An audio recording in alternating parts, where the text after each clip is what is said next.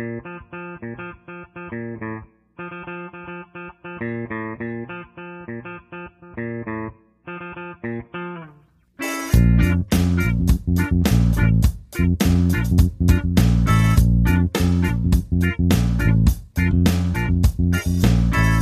the Derek and Mike podcast. Welcome to the show. Thanks so much for joining us. We really appreciate you being here. Hit us up on Twitter at Derek and Mike Pod, or we're on Instagram as Derek and Mike, or on our website, derekandmike.com. My name is Mike. This is my boy, Derek. What's up, Mike? What's up, everybody? Derek, I am really looking forward to our interview today. We have a very special guest I'm excited to talk to. Yeah, me too. No, yeah, we've had this set up now for a little while, and Yeah. uh, I think I've been I got looking forward to it, and I've been looking Yeah. forward to asking all kinds of questions. And with us today is Earl Wendt the Fourth, better known as Boo. We're very happy to Hello have you there. with How us. you doing? We're doing very I'm- well. How are here. you Here today? we are. Good, good. Now, uh, so Boo, I guess right off the top of the bat, um, would you mind telling us the the story behind your nickname Boo? All right. It's, well, there's a couple different. The big story behind my nickname Boo is my sister couldn't say my first name Earl, and she couldn't say my middle name Lewis, and uh, my middle name. So for brother, she kept calling me Boother, which got shortened to Boo. And uh, I tell people, I said, see people calling people nicknames. I say, hey, think about what you're doing. They said, what are you talking about? I said, look at me. You know, 60 years old, they're still calling me Boo. You better think about what you're calling your kid at a young age. Some nicknames stick for a long time. and that's sort of a different name to have in the funeral business. Well, and that brings me into it's it's like a perfectly apt name uh, for the business that you're in. Um, you are the owner and operator, uh, funeral home director of Wendt Funeral Homes in Moline, Illinois. Correct. Um, lots of stuff interests me about what you do, um, primarily the longevity. This family, this business has been in your family for over 150 years. Is that right? Yep, we started in 1866. I still have the horse-drawn hearses out here in the garage. That is incredible. The original horse-drawn hearse. Yeah, purchased new by A.H. Winton in 18 80. Wow. That is you think about that. 1866 that's 20 years before the statue of liberty. Yeah that's just one year after the civil war ended. Yep. That's, that's when the funeral homes embalming process really started so they could get the soldiers back from the battlefields and the civil war back up to the homes for their families. Really? So pure necessity. So unfortunately lots of lots of boys died far away from home and getting them back home was a uh, a big job to say the least. So embalming Well, yeah, became I mean, common practice. Well, you, you couldn't get them on planes. I mean, it was you know horses to the trains, the trains to wherever they needed to go. Sure. And was it for for your family? I assume it was primarily Illinois residents who signed up in Yes, Illinois. Um, Yeah. Illinois contributed a lot of, or, or provided a lot of soldiers for the Civil War, and I believe Illinois was also the home state of Abe Lincoln. Is that right? Uh, yeah, he, was out of Springfield, Illinois, but better yet, Ulysses S. Grant is just a little bit north of here. Wow. And there's nine generals out of Galena, Illinois, nine generals from the Civil War came uh, from Galena, Illinois. Wow. So a lot of Civil War history out of out of Illinois. Yeah, you Were bet. any of your uh, family members involved or not involved in the in the funeral home business um, serve in the Civil War? Not that I, you know, I don't know about serving the Civil War, but uh, you know, I got my family right back to there. I, I, my father was the genealogist; he would have known. Ah, okay, okay. So I, I tried to. Uh, I'm going to try to give a brief rundown of the history of the business. If I get anything wrong, or if there's anything you want to add, please just jump right in. Because I love history, and I love the history of your business. I think it's really uh, a remarkable American story of an American family and American business, and and uh, I feel really fortunate to be able to talk to you about it. So I'm going to try to run through it. Um, so 1866, a year after the Civil War ended, uh, J. Robert Erler, um, an immigrant from Germany who came over in uh, 1853, so just a little bit before the Civil War, um, Correct. started the business, right? And he was a cabinet maker who, Yeah, he was making caskets and cabinets at the time, okay, and then his da- his daughter married A. H. Wendt, who okay. ended up being the funeral director. So A.H. Wendt was his son-in-law, and then he took Right. over the business in 1880, right? Uh, actually, he was, you know, start with his father, you know, his father-in-law making the furniture, and then he just he transpired it more into it is actually A.H. Wendt furniture and coffin room. I have pictures of the old building there with him standing in front. Then we have a it was AH Wendt. Then later, just down the street was AH Wendt furniture and undertaker. Oh, so that's a, that's a photo I wanted to ask you about. Is the photo on your website where it's AH Wendt furniture and then right beside it is AH Wendt undertaker? Um, Correct. So there was another business nearby by another AH Wendt, or same guy, two businesses. Oh, the, the same same gentleman. He just started down the street with the furniture store, and that that's the second building with uh, him standing in front of the brick building. Was that a common crossover between um, professions, furniture making and coffin making or undertaking? Oh, oh yes, most Okay. definitely. That's how they. That's Makes how a lot, a lot of the funeral homes ended up with even having store furniture stores, and we had appliance stores and furniture store up until like the sixties, fifties, sixties, Okay. and then uh, then uh, we got out of the furniture business. Wow. That reminds me of not that it's related, but similar in, in, in crossover is like how barbers were also dentists or medical providers because they, you know, kind of had the chair and had some of the tools and, and uh, Having the chairs is the big key, I guess. I guess hey, as long as I'm cutting your hair, might as well extract a tooth, right? It's, that makes sense.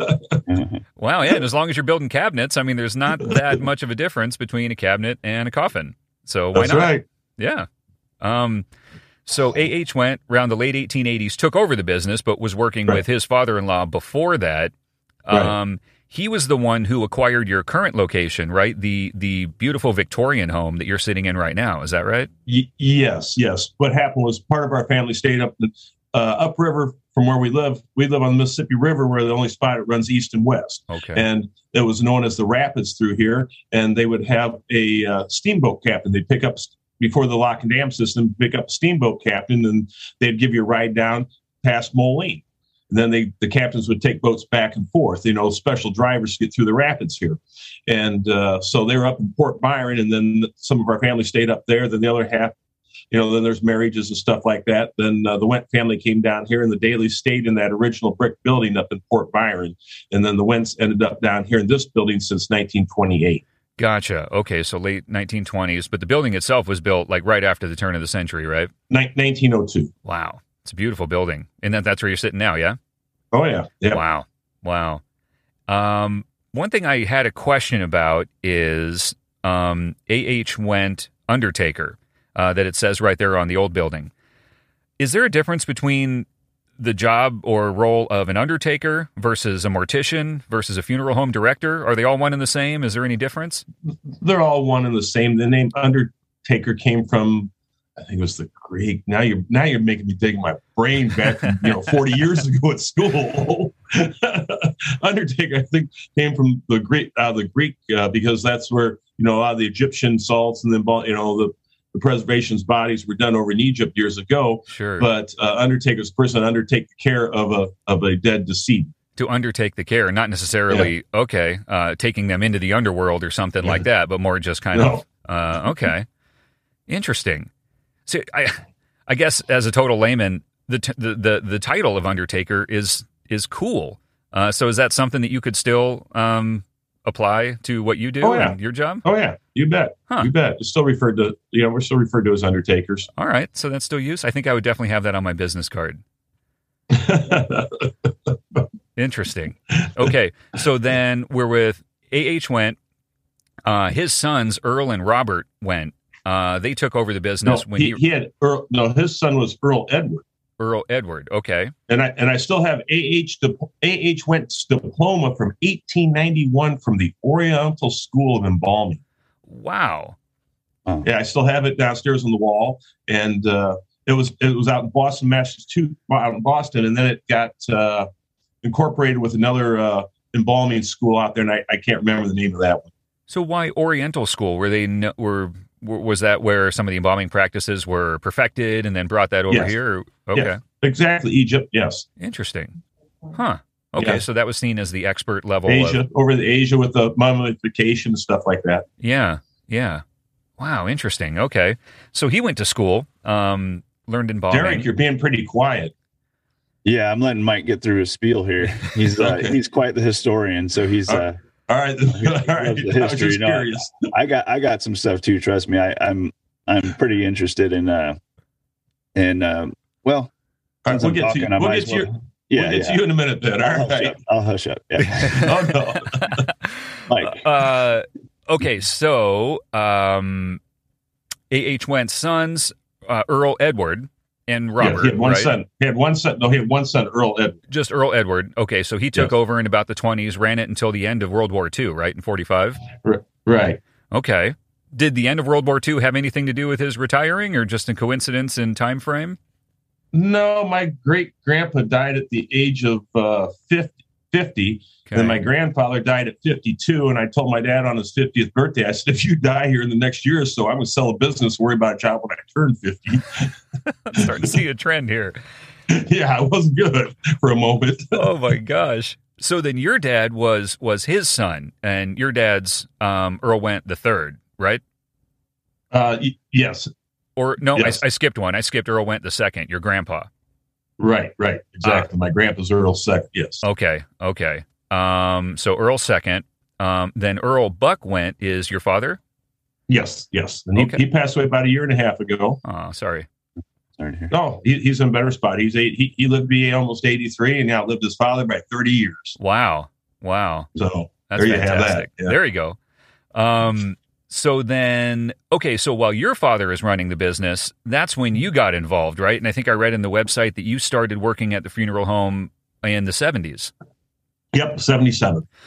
How old were you at that point? Not trying to age you, but just curious when you got started. 16 years old. You, 16. get a- you know, that was before all the answering services and call forwarding and everything else. And we had somebody living at the funeral home all the time. Wow. So I would be here every other night, every other weekend, catching the phones in the evenings and overnight. Then I get up and go to school in the morning. Is there a requirement or specific need for someone to be at work 24 hours a day in a funeral home, or it just happened that someone lived Well, there? Not really anymore. You know, with the answering services, you know, call forwarding and things like that. But what happened was we also ran ambulances here too for years. Okay. Okay. Then uh, when my two uncles got back from Vietnam, they sort of we they got out of the ambulance business in the early '70s. We were running three ambulances at that time. We had ambulance crews here staying in the building, you know, 24 seven race going out of here. And then the city of Moline had to buy two more ambulances when we got out of business. Ah, okay. I mean, all the paramedics, you know, the EMT paramedics. Before it was just, you know, grab, you know, and wrap them up and run to the hospital. Sure, sure. Wow, that's interesting. Okay. And then so in the 70s, Actually, a lot of actually a lot of funeral homes did that. really? Were the ambulance service too years no ago. idea. And is it just basically a base for the ambulances to operate out of or I mean, is any any work being done in the home? Not really because ambulances are doing all their work in the field.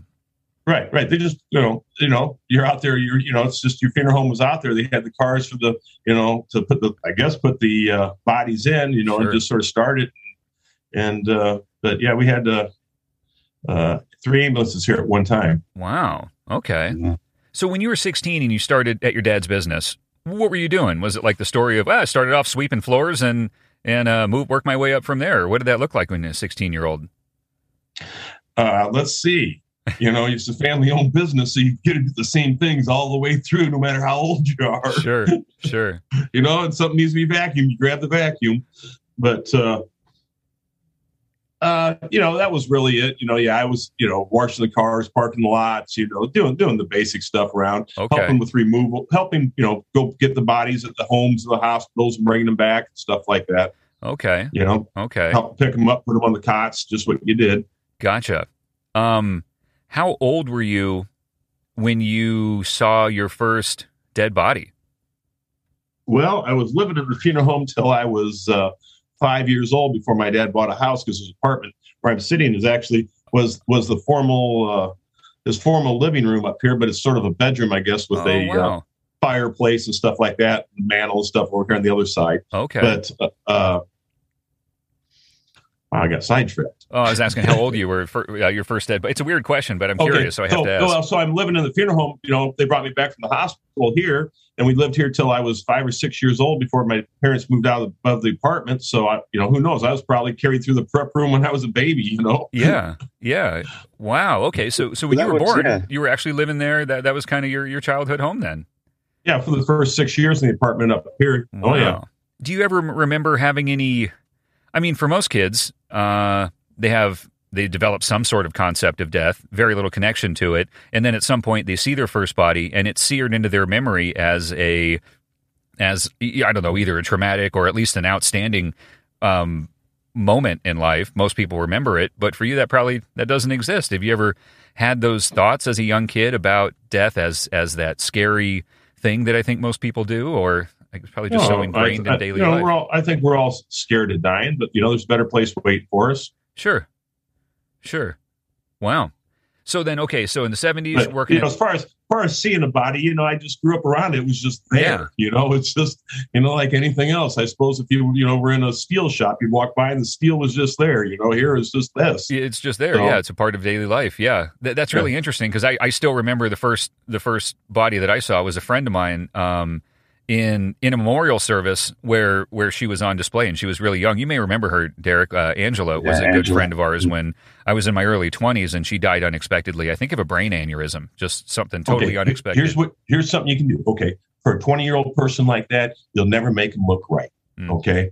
I mean, you can take a, an elderly person who's been in a, like an elderly woman. She's been in a nursing home for the last 15 years. Dress her up, uh, have her hair done, put makeup on her, and she looks better than she's looked in in, in a few years. But you'll never make a 20 year old person look good. it's You know, it's more it's more mental just for the family to see him and have that final closure. But I'm just being honest with you. I mean, you just I've never, Yeah. you know what I mean? It, I- I it's just do- not natural for that 20 year old to be there. that's what stands out the most to me about the memory is it just it just didn't look like her uh and uh Right. Yeah yeah that one was really seared into my memory so i was kind of curious yeah someone who kind of grew up around it it just never really stood out because they've been there since before you were remembering anything Yeah, I just you know you, when I was able to walk through there, you walk through there. You know, Yeah. it's part of the family business. so, Caskets, they were just something we played in. You know, yeah yeah yeah that because the beauty of like a young person is kind of you you you know you can't replicate that kind of like that the youth look like uh it just uh No, I mean, no, it just the young person doesn't look natural. And uh, like I said, you take that elderly woman that- that's been in a nursing home, has never had, hasn't had her hair done in 15 years, fix her all up, get makeup on her, lipstick, and make her look, you know, really nice for the family. Mhm. But young people, it's very, very hard. I mean, you can make them look semi good, but it all depends on the cause of death and how long the body's been there and other other factors. sure sure Are you are you there like when the um I mean this is probably a, a dumb question but do you get to see the families see the body and um and you know that based on the reaction that they have when they when they look at the body is that kind of a Oh yeah, I mean, after forty process. years, after forty years, you got an idea of, you know, you know, the percentage. You know, the percentage isn't there. You know, to have a young person look good. You know, yeah, you're Sure. gonna hit one once in a while, but you're just not there. yeah yeah Yeah. Now, so in the 70s, you're a teenager working in the family business. In the 80s, looks like you got serious about it and you became a licensed funeral home director. Well, yeah, you know, I was uh, I was separating raw sewage from runoff water over in the west end of, of Davenport, working for a construction crew, and Ah, And my dad said, "Hey, I'll pay for your college if you, you know, go to a local college and then mortuary school." So that sounded like a pretty good idea. You know, you have to, you know, like any family businesses or working for a family, you have to go find your own wings. And I was finding my own wings, and I said, "Well, this isn't what I want to do." yeah. Yeah, I was I was curious about that too because n- not just your own personal decision of, yeah, I'm going to join my family business. My dad works here, he owns it. I can easily just move right into here. Do I want to go off and be independent? Do I want to find my own way? But there's this whole other element of five preceding generations and over a century of history at the family business Right. that you were considering joining. That's that's way beyond what most people think of as joining the family business. Um, yours is an exceptional exceptional situation. So I imagine that's just compounded pressure to to follow that path, or no? No, no, not really. You know, it was, you know, me and my myself, my father, we had we had a pretty good deal going for for years. You know, around here, he would take off and go to Florida for the winters. He had a place in Florida, and before he left, I'd take off two and a half months and uh, stay down in Iowa. And I guided hunting and ran around southeast Iowa with a bunch of buddies, pheasant hunting and hunting and fishing. And then uh, I'd come back to work, and he would go back to Florida. That's, So it was pretty, but you know, but he got paid when he went to Florida. I didn't get paid when I was running around Iowa. Well, there's a difference there. still sounds pretty nice though. fam- I was working for family. yeah, yeah, exactly, exactly. so Um, do you have anybody that's set up to uh take over the business like like you did or Not yet, but I I never had any children. that I know of. And uh, the, what do you? but anyways, I've talked to my cousins and my cousins' kids, and we had them all together at Christmas or Thanksgiving. I was asking them, and and I've tried to get a couple of them. They live a couple hours away here in Illinois. That they might be more apt to come up and do it than the ones out of Texas and stuff like that. You know, down by Austin, and uh, you know, it's quite a culture shock for them to come up here to the Midwest, not only weather-wise, but uh, you know, culture's a little different between here and Austin. Sure, yeah, Well, and and uh, they got to be a mortician now, whereas probably before they were, uh, who knows, maybe a carpenter or something. Um, Oh no, they're just young yet. I mean, I'm I'm I'm talking to 17, 18 year old, you know, nieces and nephews, the ones that are in high school, going to college and yeah. stuff like that. Yeah. Now you went to school. You went to a the Worsham School of Mortuary. Um, yes, I did. I had no idea that even existed. I'm not surprised because every uh, specific path of of of uh, study exists. But what was that like? What's what's included? I mean, I, I guess I can jump on some of the obvious things included, but um, mortuary school is is a new one to me. Yeah, uh, Worsham's has been around forever. My my great grandfather went there. My grandfather, you know, there's four. I think four generations of us have been to. Wow. You know, not counting all my uncles. You know, my great uncles. You know, but you know, uh, and stuff like that. But uh, yeah, we've all been through Worsham's up in Chicago. Oh, oh I was going And- to ask where it is. Okay, so Yeah, Chicago. this is Chicago. Yeah, it's about three hours from here. So what what what are what are the main points of curriculum? Embalming. Uh, Yes. Oh, yes. Funeral directing, embalming. okay. You know, just like any other sociology, psychology, uh, accounting, chemistry, biology, anatomy, microbiology. You know, Sure. just you know the classes. how- Wow. How many years is that? And is that a Okay. It, de- it depends on where how you do it. Okay, like if I went to Southern Illinois University, it's a three-year program and years apprenticeship. Okay, what I did was I went to our local college for a year here, and then I went to Chicago. It's more like a trade school. We went to school from eight in the morning till 1.30 in the afternoon, five days a week, and then it's twelve months long. Well, that's not bad. Yeah. Yeah. I- so I, mean, was uh, and- I got done in two years, and then served my year's apprenticeship, so I knocked a year off. But yeah. And, and there's no shortage of a need of morticians, right? Is that an accurate statement? I mean, I, I can imagine that they're always in demand. Is that? Yes, yes, they're always in demand, you know, and you know it's just what it is. It's uh, a lot of it was family business. That's how a lot of people get into it is from the family, Sure. you know. But uh, there are other people out there who want to be funeral directors, and you know, it's changed. It's changed in you know the years through the years. What are some of the big changes that stick out in your mind when you say that?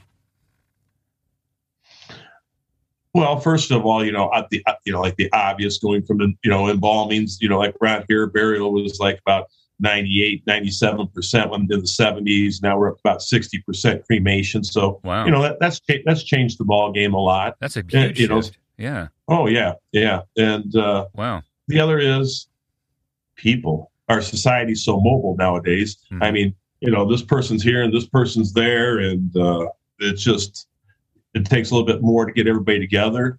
Sure. With, you know, society being so mobile, Yeah. and uh, and just people. And you know, when I when I was growing up, it was visitation was three to five, seven to nine. Did you want the funeral at ten or ten thirty the next morning? That's you know, it was very regiment back then Right. and now it's now it's all over the board, you know, and and everybody used to get dressed up. You see everybody coming in all dressed up, you know, come visitations or funerals, and now it's like, really, you couldn't even put on some jeans without holes in them, Right.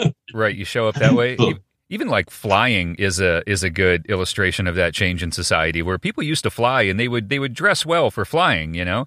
Uh, oh, it was a luxury. It was years ago. It was a luxury to be able to fly Yeah. someplace. Yeah, yeah. I mean, I, I mean, back in the fifties and sixties, most people would be wearing a suit and tie, uh, and then at least it was dressed well. And now you're lucky if everyone in the flight has their shoes on. You know, it's it's uh, yeah, really kind of a, a sad picture of of uh, social change. But yeah, I guess in. In, in, at- at funeral events or memorial events or anything sur- sur- surrounding the memory of someone, you think there should certainly be a degree of, of reverence and respect there um, to at least you know comb your hair. So I, I imagine for as long as you've been Or in you the could take a business, bath. yeah, yeah, right. Or just put your cell phone down for a minute. Yeah. Well, do do people? Oh, that yeah, that's another that's a whole other topic. The cell phones too. You Yeah. know, that just brought into the funeral services going off, the phones going off. and- Yeah. You're like, really, people? Come on. Come on.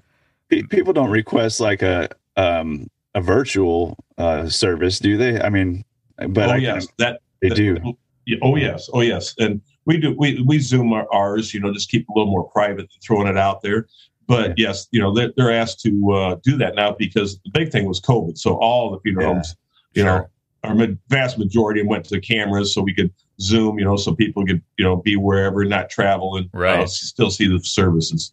Do you find that some of that will will remain in your um, options and offerings, where maybe they everyone's still comfortable being there in the funeral home, but now they could make it available on Zoom, maybe an added package, and family from Oh, anywhere in the world could yeah, chime in. we yeah we yeah we offer it. Yeah, Every family, you know, do you want us to zoom it or not? that's pretty cool. So Yeah, I Yeah, think that's happening at a lot of weddings and and all sorts of stuff now. Is everyone's so comfortable with these these video conferencing programs that um, now it makes things like that extra easy. yep. Yep. Um, okay, so I want to get into a few of the the the details of certain parts of the process, but before I jump into that, I uh, I want to do a segment I call um, "Here's a bunch of stupid questions." Would you mind? No, So no. I, I, I literally Shoot, I've, I've had I've had a lot of questions thrown at me in the last forty years. so I was I was kind of categorizing my questions so I could try to have some sort of cohesion to it, and and one of the categories was so random. I'm like, this one's just called stupid questions. I, I'm just going to get some of these out of the way. Um, first one I have is uh, has a body ever come into the funeral home where they're not actually dead yet, like sleeping or unconscious or coma or anything? Has that ever happened? Not in our place, Okay, all right. Stupid question, but I had to ask. but you know, yeah, he- yeah, I've heard, you know, you heard of it where the person was cold or something like that. You Sure. know, they still had a little heartbeat. You know, they made it to the morgue or something like that. But no, I've never, no, we've never had one. Okay. Um, uh, rigor mortis. Uh, I know it's a real thing, but can you tell us about it? Um, you mentioned, you know, someone has asked you like, "Hey, has a dead body like ever sat up on you or anything like that?" And and uh, how, how does that work? Has that ever happened? Well, th- no, but the rig, the rigor mortis sets in, you know, depending on the condition of the body. You know, everybody's condition is a little bit different. You might have somebody that's been on a bunch of drugs, and I mean, not drugs, but like pharmaceutical drugs from their doctor prescriptions, and you know, been staying alive. Their body's deteriorated, but they stayed alive. So it really depends on how soon it comes in and how soon it goes out. But it does Oh. leave the body. Oh, Yeah. interesting. So if you are in bad shape for a long time and your body is more deteriorated when you pass, then something like rigor mortis would not set in versus Well, no, a it sudden does set in, but you know, it just you know, it just everybody's different, you know. So you can't say, okay, it sits in in 30 minutes. Oh. Okay, it might be a little bit longer one body, might be shorter in the other body, or something like that, just because of conditions of bodies. But rigor mortis does set in. And you know you can pretty well get rigor mortis out. I mean, it's just a stiffening of the muscles. You know, it's just like having a cramp straighten out your arm or something like that, I suppose Okay. but uh, yeah, rigor mortis you can pretty well straighten around, but uh, then after a while it does leave the body too. Okay. Okay. How would you describe that? Would that be like the body kind of realizing it's dead? I mean, well, I guess there's obviously no life in it, but do you think the muscles are kind of like, wait a minute, I, I'm dying, or or no, is it no, just physical? No, It- Yeah. It's just a physical reaction in your body after death. Okay. Yeah. Wow. Um, uh, this one was oh, the six feet under rule. Is that a myth? Is that a real rule? When you bury a body, does it have to be six feet? Is that like a law, or is that just a best practice? Is there anything to it? It's a myth. I've seen them buried every which way. Okay. From way you go, wow, that guy's way down there. You know what I mean? to somebody going, wow, there's only six inches of dirt over the top of the vault.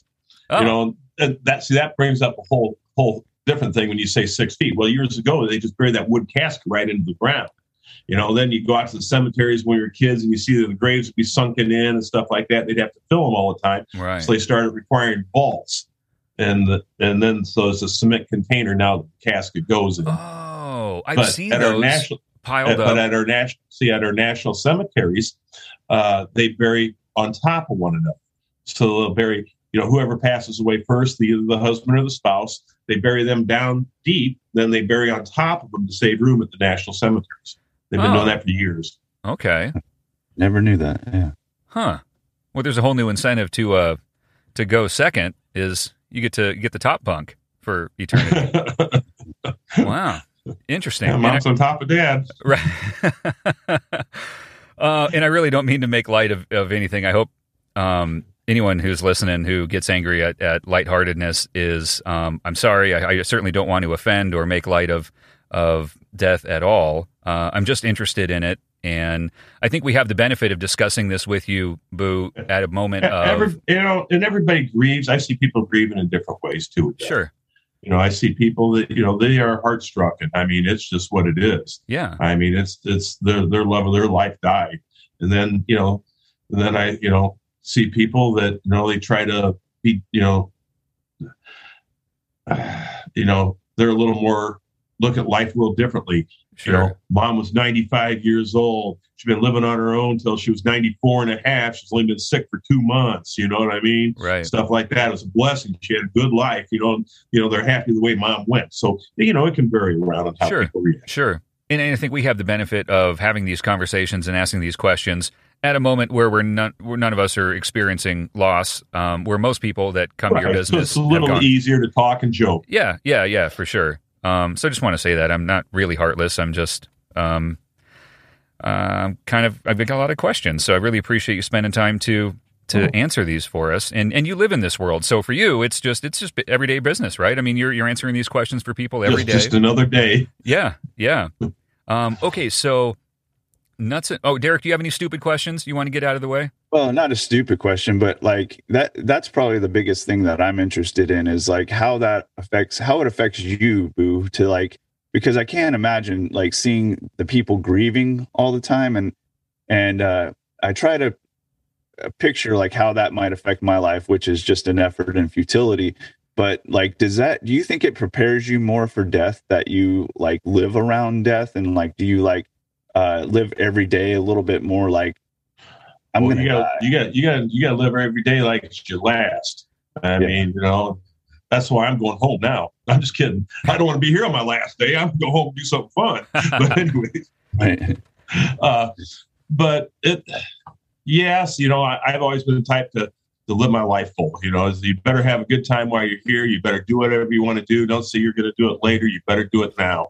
And uh, and uh, you know, you just know life's short, and there's no guarantees in life. Life's unfair. So Yeah, Do you, do you think you have an advantage over people ha- being in the business that you're in? Because like I notice that too, and I try to notice that myself. Like every day, I'm like, this is not guaranteed. There's nothing guaranteed. Literally, I like I had a friend recently who I didn't even know was sick. He had leukemia. I found out yesterday that he died, and it was just so shocking to me. You know, of course, he leaves by his wife and uh, two kids, and I'm just like. I, devastated i mean not devastated but i just can't I, you know you got to reflect that on yourself and i'm like man that just kind of changes me a little bit not I'm sorry not as- yeah yeah, I'm sorry about your loss there for your friend. Friends are tough to lose. We don't have that many in this world. Yeah, yeah. No thank you yeah he he was somebody that i worked with and uh we we definitely had a connection um he- was just a very funny guy. Um we kind of grew a little bit distant over time but um yeah he had leukemia and then i guess he had a heart transplant and uh, uh he ended up passing. Wow. but um i mean just how that affects the family and the kids i just i, I can't imagine. And uh you know you see that often and d- would you say that does it make is it depressing or is it like you know i mean it's just life. Like i, I understand that and it's you know um, it was their time which we can't deny that either um Yeah. but how, how does it make you feel like when you see you know, that I, you know, I, I stand alongside my some of my good friends burying their their parents. You know, I mean, who I've known since I was a little kid. You know, Mhm. stuff like that. But you know, it, you know, it's hard. But uh, you just gotta hope. You know, pray they're all in a better spot. And, and uh, it just, you know, after being around it, I guess you know, I accept death. I accept death a little bit better than some people do. sure. yeah You know, like you know, my fathers, my grandfathers, you know, being at their funerals and stuff like that. And you know, we're we're sort of a little different, you know, because at funerals, even though it's our family, you know, my father, I'm still halfway directing, telling people what to do, meeting people, you know, and uh, you know, setting up the flowers and getting things ready. It's just what you did. Sure. So Yeah, and I, I think uh, what limited exposure I've had to losing people close to me, where I had to be involved in some of the, you know, the the, the tasks that um, are left when someone close to you passes is it's so hard to focus on things like flower choices or arrangements that are just like I don't know. I just lost someone I care about. I don't want to talk about these options and that sort of thing. Whereas for you it's a little more second nature. You've got so much experience with it where that's a tough thing for a lot of people well you, you have to know you know I've been doing it so long you have to know sort of people's uh, maximums, what they can absorb in a, a meeting and a time and stuff like that. Oh, wow. And, and give them their time, you know, because some people want to speed it up, some people need it slowed down, and you can tell after meeting with them, you know, which which direction you need to go with the families. Interesting. I never thought about that, but that makes perfect sense. Is kind of assessing the condition or the type of person that you're working with. Everyone's different. They've all experienced a loss, but everyone experiences or handles loss in different ways. Exactly. Yeah. So you know, I, I deal with all kinds of different personalities. Yeah, where you can kind of tell like we just need to do everything for this this family. We're, let us take care of everything, and they're like, yeah, fine, we don't want to do anything. Yeah, then other families, it's no, I want this. They they know what they want, or I would Okay. go see this person. I have a friend here, you know, and this and that. Say whatever you want to do, Yeah, yeah, gotcha. you know. Have you ever Yes, sir. had a really outrageous request that you just had to deny? Either like we can't do that, or we won't do that for any reason. Something, some a family, or even someone's choice for themselves before they died, and then they died. Like, was have there been a choice where you just you had to deny it, couldn't do it for whatever reason? I'm trying to think if I ever denied anything. Oh, it, oh and, uh, yeah, and, an obituary. You know, you know they want to. You know, sometimes you got to say no. We can't say that Oh, in the paper.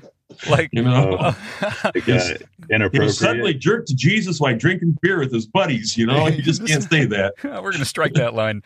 Oh, uh, I mean, that's what people say to us. yeah. I mean, the people have they want all kinds of different things said. Sometimes you just gotta say no, you can't say stuff like that. But we have a lot of unusual requests, and I, you know, I really and unusual things happen. But I really, you know, don't, don't want to discuss too many of those because my families, if they heard this, they knew who I was talking about. Sure. But they, you know, you, you try to make them reasonable. That you know, even if it's a really wild request, you try to make it work for them in some way, you know, or something like that. Or, Okay. you know, even say, well, we can't quite do it like that, but we could do it like this." Yeah. Yeah, You I guess you kind of got to go. Well, that's that's a great idea. Maybe maybe here's something we could do. Yeah. Right. Uh, and then in your mind, you're Yeah. thinking, "Wow, that's out there." Oh yes, I have quite a few of those. I can imagine. Um, I, I want to ask you about. I don't know anything about it, and I'm afraid to ask, which makes me want to ask you more. Is about the process of embalming. Um, you've been around it a long time. You went to school for it. How does embalming work? Do you do it? Who does it? Where does it happen? How long after death? like, how does oh, this work? Okay, that that brings in a question, like you said, the young girl didn't look good. Okay. Okay. If you can get to somebody, embalm somebody right away. Okay. I mean, like in an hour or two. What you're doing is basically you're, you're taking the fluids, the, the the blood out, and place it with the embalming fluid. You're pumping in. You're pumping. Basically, you can read about. It. All you're doing is raising an artery and a vein. You're pumping the using a machine. You're pumping embalming fluids into the artery, and you're draining the blood out of the vein.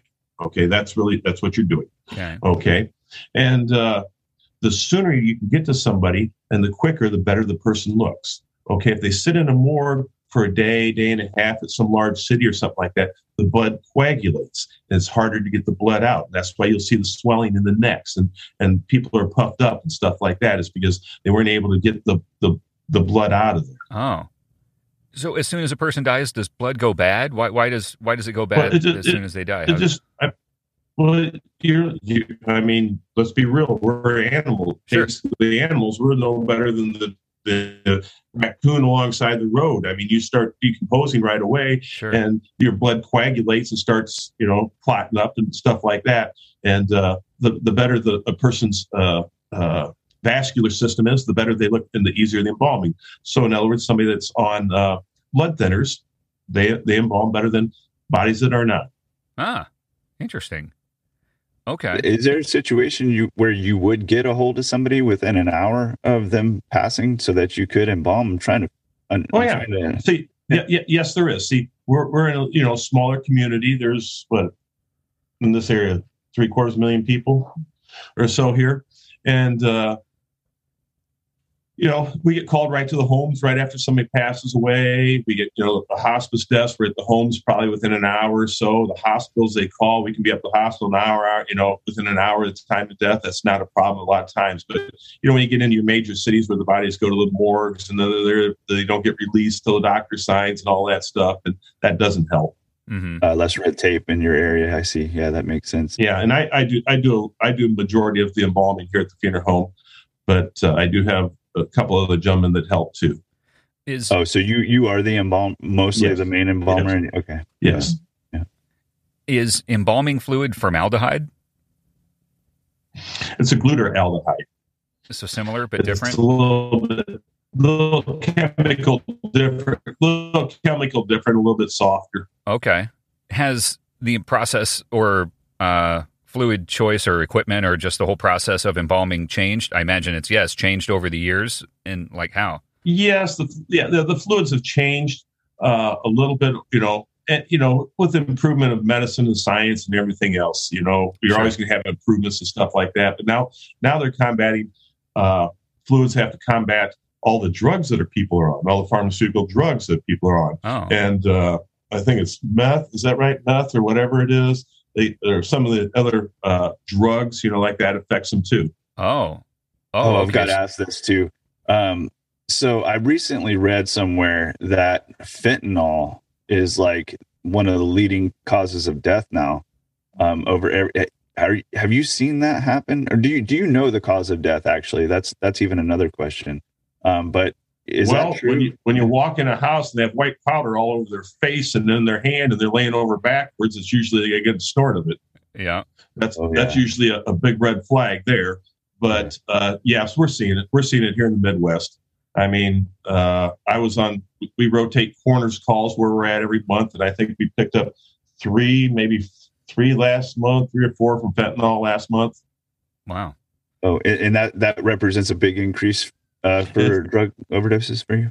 Yes, yes, and, you know, and it's all ranges too. It doesn't matter if they're 23 or four, you know, or 55. You're seeing all all ages being affected, you know, and races and stuff like that. yeah, that, that's like a carry on, I think, from the opioid uh, thing. Like it's a um, synthetic. Because I know opioids yeah. were is that what it is? Yeah, yeah. it's synthetic opioid, and it's like ten times more powerful than morphine. But yeah, somebody said like a grain of salt of the stuff will kill you. Yeah.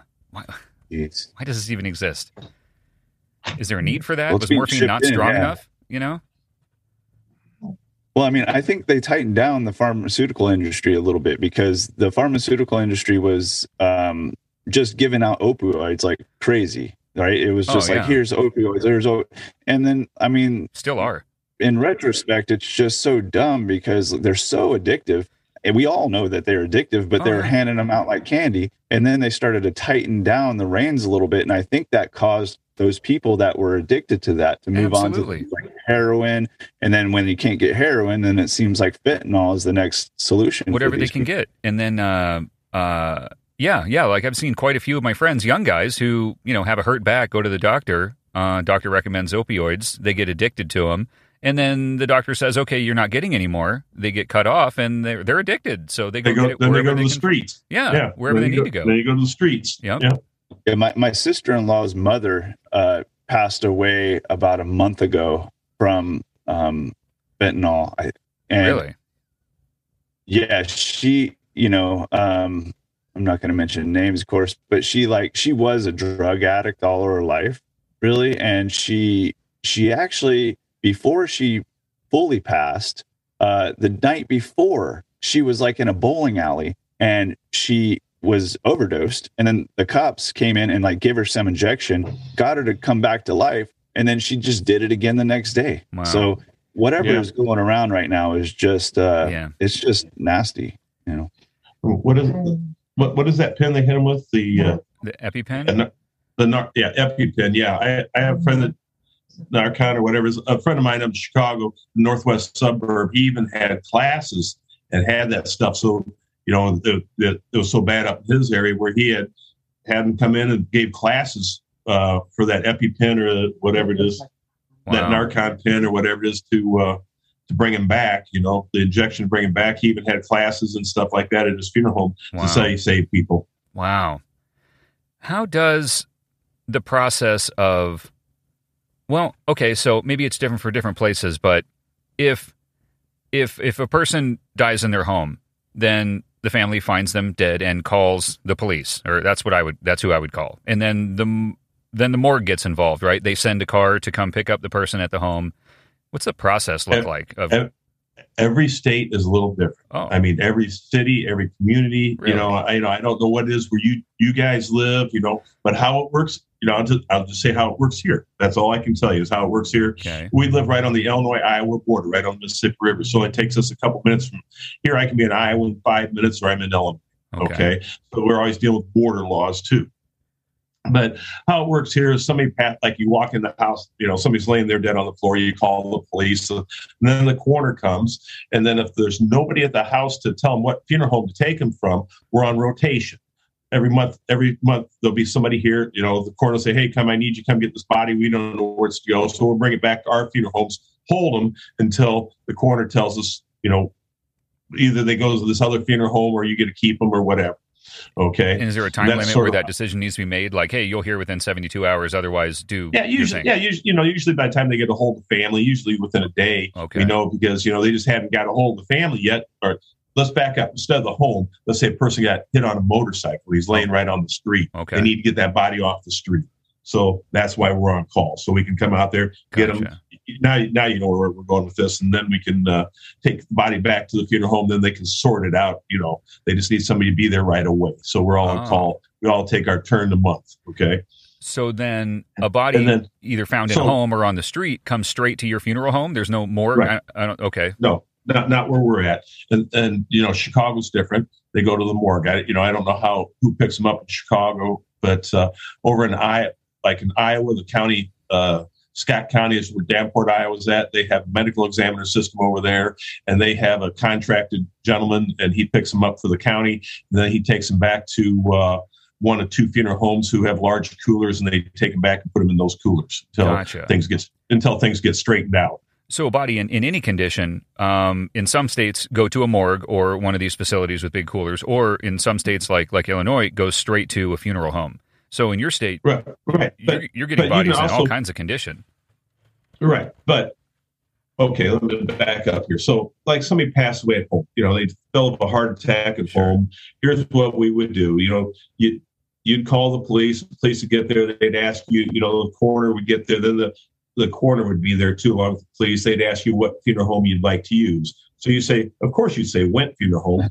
Of course. and then uh, uh, we would come. They, yeah, of course. And then they would call our funeral home, and, and then we would come out to the, the house, pick up the person, and bring it back to our funeral. Okay. And then with hospice care, like a lot, of, a lot of times, you know, people are in hospice now. And they're in, in their homes, in the beds at home. Okay. And, you know, the hospice nurse comes and sees them every day or whatever. The person passes away. The family knows person passed away. You call the hospice nurse. She comes out, out pronounces them that the person's passed away. Then they call us. We come out to the house. The coroner's not even involved. The hospice nurse does let the coroner know that the death has occurred, but he doesn't need to come out to the house because they've already been registered in the programs and stuff like that. Okay. Okay. Interesting. And then as far as the hospital, if the death occurs in the hospital, we just hospital calls us. We just go over and get them from the hospital and bring it back to the funeral home. So then, in some states, like I think in California, bodies go to a morgue. I'm not sure about that. So the morgue is kind of like a processing facility, right? Uh, Right. That could better be a term. county. That, that that much very much so could be a county morgue. just like uh, you know up at uh, Chicago. You know, it- it's the same thing. It's a Okay. large city, and so each each community, I'd have to talk. You almost have to talk with the guys in the communities to say, okay, do you go to the morgue or what do you do? So then, a, a, a What, what's, body the, comes. what's the point of the morgue? Then is the point of the morgue just like is it like a a holding Let's- place? Yeah, or- yeah, it's a center area to take the bodies, do the autopsies, make sure there's no foul play, Uh. those type of things before they're released. Uh, make sure they're going to the right funeral homes, the right people, and things like that. Well, that brings up an interesting point, like assessing cause of death or the situation. Because if if a body is found in the street or or you know in uh, just in the field, um, and then it comes straight to your funeral home, is it ever like, oh, you know, this guy uh, jumped off a bridge, and then you find that there's a, a knife wound in the back, I, I mean, you're kind of at that point assessing cause of death in a way, or no? No, the coroner, the coroner will usually by that time they, the police have been involved, the pictures have been taken, and things like that. But Okay. every once in a while, I've never had one slip through on me, but my dad had one when they were running ambulances and stuff like that. Had one got slipped by the coroner. Was uh, this guy? He had a full beard on and stuff like that, and uh, his little old wife got him all cleaned up and stuff, and she shot him right up under the and under his beard, under his throat there with a 22. And then she Oh. cleaned up all the blood and everything else and then called. Oh, And everybody thought he just died there in his chair. oh man Oh man. my. Oh wow. That was many years ago. You know, my Sure. father was still younger. So, you know, and then they had to call the quarterback up and say, hey, uh, you missed something. You missed something. Wow. Wow. What what kind of percentage of foul play would you say happens? Uh, oh, very, very minimal. very small. Yeah. Yeah. Yeah. You know, Um, the big thing now is is the drugs. I mean, the fentanyl. Uh, oh, really? because then, then they're after the suppliers. hmm. Police are after the suppliers. Oh, oh. okay. So, Uh, wow. Okay. So- So how how is how is business right now? That's another thing. Like, are you know you've you've been in this for quite some time. Like, is business increasing? Is it decreasing? I mean, I guess as population increases, you're going to see a little bit more. But Exactly. You know, every year we get about 20,000 more deaths in the U.S. Every year we jump about 20,000. And, uh, you know, naturally there's always going to be increase because increase of population. And, you know, it's it's hard. You just go out and pop up a funeral home on the street corner and say, hey, here I am. I'm open for business. When, you know, a lot of places have been established and they have relationships with families for generations sometimes. Sure. Sure. Yeah. Did you notice any kind of a change or an increase in business through the pandemic? Not really. When it came right down to it, you know, it, uh, I'll, I'll sort of leave that alone. shouldn't I? Yeah. yeah, I, I, I could go there too. But I feel like uh, Yeah. I'm on But- par with that. It doesn't seem like. Uh, I mean, I think the numbers even verify that too. There's not really much of a. An Yeah, we well because every year, if you look, you just look what what I do is I'm a numbers guy. You just look at the the deaths in the United States at the end of the year, Mhm. and that's what you, you know because I don't in this business I've been around every type of disease that's come out of the back door of a hospital. Okay, spinal meningitis, hepatitis, AIDS, MRSA, staph, influenza, uh, COVID. I've you know I've been around it all. Okay, and uh, you just it's the numbers at the end of the year, and every year we increase about twenty thousand. And, and I think the year of COVID, we jumped 57,000. So that's about what, you know, so we had a few extra deaths in the U- U.S. is what we had. Yeah, yeah. Yeah. Spread out nationwide. That's incrementally, uh, not a giant spike It's- in yeah. numbers. Yeah. E- Exactly. When it comes down, you know, I, I calculated it out one time and it came down to about uh, 0.7 extra deaths in our county per month. Gotcha. Okay. I mean, if you just divide the numbers, that's all I did. I just divide numbers. I don't care what you died of, you know. It didn't matter to me if it was cancer, COVID, you know, whatever, murder, you know, whatever. Just just the number. Yep. Yeah, the numbers are the numbers. Yeah, that's Yeah. just you know, what it comes So- down to. So to kind of wrap up our understanding of embalming and the process, um, I did not know that bodies would come straight from being found dead out out on the street or wherever, come straight to your funeral home. So I imagine uh, cleaning is one. Like, what's the process look like? So cleaning a body up is is probably first and foremost, and then you get into embalming. Right, right, right. Okay. Exactly. In, in embalming, removal of organs does does donor or non-donor No. status change what that Okay. process looks like? Oh, sure, sure it does. I mean, you know, if you, you know, if your eye, they did eye enucleation, you know, your your eyes might always look a little different when you go to show somebody because you know you you know you try to fix up with the they're taking the eyes out, and uh, you know they, they take the long bones and skin. It just depends on what what they take. You know, every Okay. every situation's you know unique to itself. And donor items are um, taken before they come to your home. Yes, yes, Okay, yes. all right. So that's done at the Well, coroner. Well, don't Don't don't usually donors- there's there, there's there's donation centers. What they do is the hospital get a hold of. There's like the Iowa Donor Network that's really big around here, and Gift of Hope, and the hospitals contact them before they even release the body to us to see if there's a possibility of any type of donation. Gotcha. So all this just increases the timeline between death and embalming, right? Right, right. Oh yeah. Wow. I thought that uh, donations or like organ donations, don't they have to still be alive? Like they still have to have a heartbeat to, to pull that out and just brain dead or Uh, I, you know, some yes and some no. Well, see, organs, yes, you know, particular organs. But when you start donating bone marrow, Yeah. okay, skin for burn victims, eyes, you know, those things, no, you don't have to. Okay. Oh, okay. Eyes. I didn't know eyes were a donor uh, thing. Oh, eyes, the eye corneas, that's really big. Really? Oh, so not the whole eyeball, just the cornea? Well, they take the eye out, you know, they Sure. the eye, you know, they take the eye out just uh, because they take, then they put it on ice and take it, you know, to help people see, help the blind see. Yeah. So it's a good thing. I feel like a bad person because I, I I don't I'm not a donor and I should be and and I don't really have good reasons for not being a donor. Are you a donor, Derek? No, I'm not. No. I'm not. And Are I, you, I Boo? just, Okay. Being involved in what you do, are you a donor? I'm, I'm not a donor, and you need to study who makes the money off those donated parts. Oh. That's right. That's right. It, you know, I I didn't want. I wasn't going to get into it, but I have heard that too. Like there there are reasons maybe that you may want to consider uh, that or not. You know, and uh, Right, right. It's a, leave it it's a personal choice, like anything in this Sure. should be in, in your life. And Yeah. that and that sure is a shitty element of the decision making process because I want to help. I think most good people would want to help, and then there comes this added uh, uncontrollable factor of um, corruption or foul play, and then that would deter most people, obviously three out of three in this case, um, from from you know doing what we would probably we'd all probably want to help people. Uh, that's Right. You That's, know, that's too bad. I wish there was something Is we that- could do about that. is that your decision too, Mike? Out of uh, you, you're worried about corruption, I and haven't why applied you. enough thought to it to really come to a good conclusion. So Yeah, my thought you has have to always study been, on it. Do a little studying on it. yeah, yeah. I haven't really, I, have. Haven't put time have, into it. yeah. So I thought, There- like, ah, I don't know, a little bit's weird. So I'll just mark no this year, and I'll think about it next year, and then maybe I'll do it. And it's been that every year.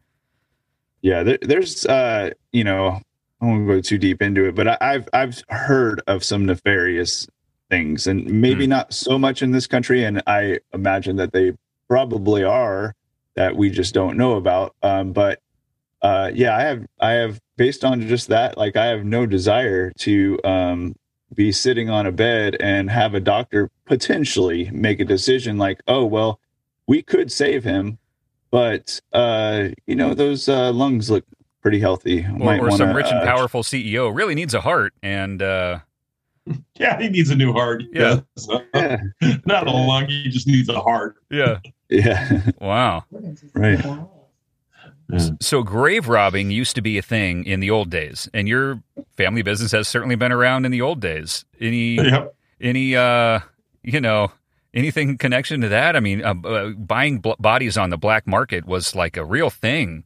Um, back in the early days of science, where you were not really, I don't know what timelines were attached to it, but you weren't really allowed to perform um, medical autopsies or, or medical dissections or things for, for educational purposes, right? I don't know about years ago, but I, I can, you know, I can tell you what's happened. I saw seen the change around here back in the seventies, you know, because I, I was in the prep room when I was 15, 14 years old, you know, Yeah. with the guys and stuff like that, while just walking through or something like that, talking to them while they're there working. And, and, uh, a lot of the bodies were autopsied back then in the seventies and eighties because it was where they were gathering all the data that they have nowadays, Sure. You know, so we don't see near the autopsy bodies that we did back then. Really? Interesting. Okay, so is there only an autopsy performed on a body if there's reason to believe that, like, Most know, generally, yeah, most generally now is only if there's a suspicious cause of death. and does that happen before the body comes to your home typically? Uh, it depends. A lot of times we'll pick them up, in the, you know, for the coroner because we'll pick them up for the coroner medical examiner. They put a put them in a body bag. They put a, a zip tie or their particular, you know, zip on it or whatever, you know, Yeah. and then so the bag's not opened, and then they'll come get them and then take them up and have autopsies done in different areas. It depends on who's doing the autopsy, what doctors are available, and stuff like that. Okay. Gotcha. Huh. All right. Yeah. Interesting. Um. Oh gosh. I. I let's see. I, I. I want to jump into another category because there's there's quite a few factors of of the business that I'm curious about. Um. Cremation. Um. You said that that has gone to virtually uh single digit percentage of the business to 60 60 something percent of um postmortem decisions now Yeah, and that's in our area. Some, ar- yes, there are some areas in the United States are higher, and some are lower. It just depends on your area. what, You do know, you, what do you attribute that to a couple different things. one, our society is more disposable nowadays than what it used to be. Okay. Okay. The, the other is the the mobility of our society where, you know, somebody's in New York, somebody's in LA, somebody's Oh. in Florida, and oh, let's just cremate and we'll get together and we'll do something later. Okay. Gotcha. You, you, you see that. And the other thing is cost. You know, there's another the cost factor. So, you know, without a doubt, cremation is cheaper than buying a casket, buying a vault, paying to dig the grave, buying the cemetery lot, paying for the marker. Yes, it is cheaper. Okay. Gotcha. Interesting.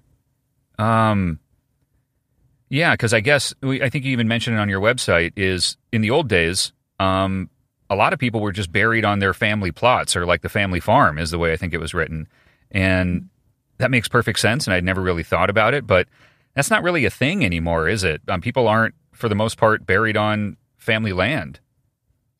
We still have some, you know, being around here, the, there's a lot of small towns out here. The farm, you know, we live in the farm where the home of John Deere Tractors is where Moline's at, Ah, the world headquarters. okay. And uh, so we have, a, you know, a lot of farms and small communities around here, and there's still family, you know, cemeteries up on the hill and stuff like that, you know. Okay. And there are some that are still buried, in, but majority of people nowadays, this, you know, in town here, they're buried uh, at Yeah, I think, cemeteries. you know, I used to be into the uh, cremation thing. I think I'm more heading towards. Uh, I just want to be buried now. What Yeah. about you, Mike? Are you? Uh, a definitely direct- cremation. Although it, my wife disagrees, so it's her choice. I told her whatever you want to do with me after I die is fine. I won't be around to disagree with you. you know, see, there you go. I mean, a lot of people don't know what a direct burial is. You know, they've heard of cremation, and there's really three types. I tell everybody there's three types of cremation. Okay, there's a cremation where you go into the funeral home, they cremate and hand you back your, you know, the remains, and away you go. Then there's a cremation where you have a celebration of life. You have videos going, pictures. You can have some food, you know, and have the urn there, and maybe do a funeral service at the end or something like that. Okay. And, and then the, the third one is a rental casket where you can actually, so people can have some closure, where you have the uh, rental casket and then there's insert goes in these caskets and then you take that out and then the person can be cremated afterwards so everybody can have their final moments. Oh, gotcha. So you can still do a viewing, and is that a wake? Right. Is a wake when you have a viewing? Awake or- the same thing. Awake and Okay. visitation, the same thing. Gotcha. Okay, Yes. so you can have an event where everyone can get together at the funeral home and and Yeah. and and say their goodbyes and all that, and then cremation follows. Yes. Gotcha. Yes.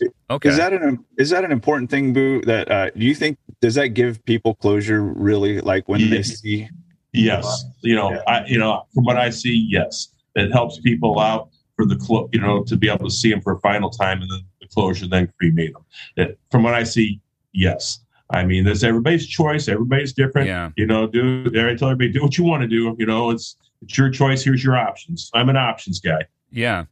there's there's probably some i would imagine there's something that um instinctual that gets triggered when you see a loved one's dead body that Yeah. you need to see that otherwise there's probably just a floating question in your mind like Sure. yeah they died but i've never seen the dead body is that is that how you would describe it Right, right. I mean, because I have people come in here and, the, you know, what we'll do is like if somebody passed away that night at the hospital and somebody was driving in from Chicago, they couldn't make it down here till eight or nine in the morning. You know, they died at three o'clock in the morning, stuff like that. What what we do is we close the person's eyes and mouth and have them on a cot, you know, just on the cot with a blanket over them, and stuff like that in the side room. So if somebody missed them, they can come in and see them real quick so they can have that last little minute with them before we do the cremation. Yeah. And we just do that as a courtesy to family members. You know, when they're in making their funeral arrangements, we'll say, okay, you know, here you go. is that when they would is that typically you'd see them break down or cry when they see that Sure, happen sure. Yeah, yeah. And usually you want to do your paperwork, get everything all set, get everything done, and then we go see mom or dad. You know, it makes it a lot easier on everybody than yeah. have, let Yeah. them see them and then try to settle them back down. Sure. Sure. Yeah, that's an interesting thing to think about too is that timeline of handling the the businessy transactiony part of the whole thing and then making sure that's uh, chronologically sensitive to the process of what it all is. Um, Mm-hmm. I didn't think about that, but that's an important element of the planning. and, and it's a, and it sounds like it's potentially more compassionate thing to do for your loved ones Totally. uh, uh, is to allow them to see the dead body so that they can have Sure. that uh, Yeah. total closure Yeah, I And, uh, yeah it's in yeah that's that's a um, I never thought about that really, but yeah, that's really a great you insight. know, maybe not so much for you know his buddies, you know, some of his acquaintances, I should say. You know, not his you know the hardcore friend, but you know his best friend, but you know some of his acquaintance stuff like that. You know, celebration of life, nice videos. They come in and have a nice time and everything else like that. But for you know kids, the the, the best friend, you know, who's been with them forever, you know, those type of people, you know, that that's really good closure for them. I think something cool that I noticed on your website is when you're describing some of the different services you offer is you differentiate between a celebration of life and a memorial service. And what would you say are some of the key differences between those two approaches to virtually the same thing? No, celebration of life. We usually refer to that as uh, the visiting time beforehand, before a memorial service. Memorial service is service without a body present. Okay. So usually celebrate, like we'll say, a celebration of life be held from one to four with the memorial service at four o'clock. oh, gotcha. So it's not either or; it's So kind of one than the celebration other. of life is like a is like a it's, it's the new word for a wake for a visitation is a celebration of life. It's a much less and that's somber people name. aren't Yeah. black, probably. Yeah. Say it again, D. Sorry, I talked over you. Yeah, it, like like my wife says, it's a little little, little, little more informal and a little more upbeat. The celebration of life, you, you know, Yeah. instead of playing, you know, the the, the you know, I'll play. 70s, 80s musics, 50s musics, whatever they, whatever they would like, you know, things like that. And they have food. It's kind of that know, chance this to whole like deal. tell jokes and make fun of the, the dead person, you know, in, in a in a loving way, and and have some of Oh, that uh, needed I have laughter people for that- sure. Oh, I have people that want to make their video and play it here on our TV screens while the visitation's going on. For all right, everybody's here at my funeral service, and then I have people want to do that, you know, where they can talk to everybody in the crowd. Oh, that's one of those ideas that sounds really funny to do before you die, and then at the moment of time to play it, it comes like, ah, yeah, that's uh, the tone is well, you- different. You, know, Does it go over but well? Still, if you want to talk to everybody, yeah, say not everybody's here. Love you all. You know what I mean? Anything else like that? So it's sort of cool in a way. Oh man, that You know God, what I think this has inspired me to do? I think I'm going to make a playlist. a Uh, playlist. I'm going to make my funeral playlist. yes. I think, or my celebration of life playlist. I like that. You yeah, I really don't. I You really bet. don't We care. have playlists. People come in playlists and stuff like that. Really? That's a great idea. I didn't think about that, but uh, yeah, I really don't care what my wife does with my body after I pass. Um, but yeah, the music that's played, I do care about that. Um, I'm, I'm, gonna, I'm gonna put some time and thought into that. I never thought about it before, but now that's that's imperative. That's that matters. Mike is a yeah, drummer. that describes your life. Yeah, yeah. I mean, everyone. Music is is a, is a stamp of time and feeling, you know. So everyone will, you know, they may or may not remember some of the details of of my uh, celebration of life, but the music, they'll hear those songs later on, and they'll just go like, "Yeah, yeah, Mike was a smartass. Yeah, yeah. I, I, I need that. Oh, that's that's interesting. All right, I'm gonna start working on that. Then I'm gonna start building my uh, uh, post mortem playlist in Spotify. Yeah, me too. All right, I like that idea. We're getting some great ideas out of this. I'm, right? I'm going to let people view me. I'm going to create a playlist that people can listen to. I don't want Um, peop- are there any other I don't want advice that people to have? view me. I'm. I think I'm. It's Well, a selfish fine. choice, but I guess I won't be there. So what? Who, who cares what I want?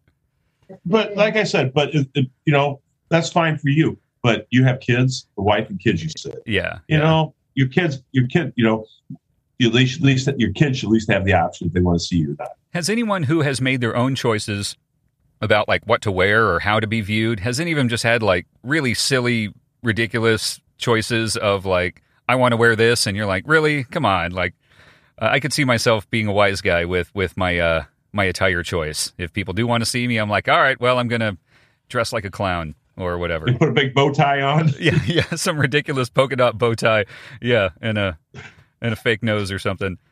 Oh, you know, not you know, we have people. Yes, we have people when they come in, they're serious about what they want to wear. Sure. You know, this is this is a dress that you know, I you know, and Yeah. stuff like that. But A lot of, uh, like military uniforms, I assume, or just their Oh, nicest yeah. suit. Yeah. yeah, oh yeah. All right. Yeah, I think I would. I would be like, this is my this is my favorite tank top and basketball shorts. I'll. I'll this is this is me. A suit would look out of place on me. Hey, I've I've I've had people in bib overalls, yeah, ball caps, uh, cowboy hats. You know, sure. just you know, every every way you dress. You know, Okay, so a cowboy hat is a tough one logistically because if you're lying on your back, you can't really wear a cowboy hat without it kind of flipping backward because of the rear bill. or the you know You the just put a- brim. How, how does that yeah, work? You you- have to build a special head support to. to You, you bend the hat. all right, all right.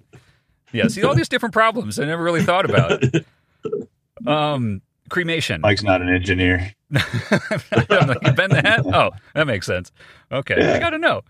Um, Uh-huh. so cremation is that done at a special cremation place? Do you guys cremate there at the funeral home? No, we don't do the cremations here. Some funeral homes have their own retorts, some don't. We don't have one here in our building here, but we, we haven't uh, done at a, uh, a friend of mine. He owns a uh, funeral home in the next county down, and he Okay. also has a large state of the art facility. He built brand new facility, so we're using him, and it works really good for us. Okay.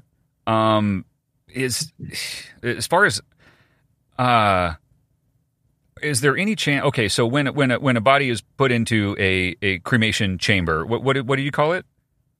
A retort. A retort. Okay.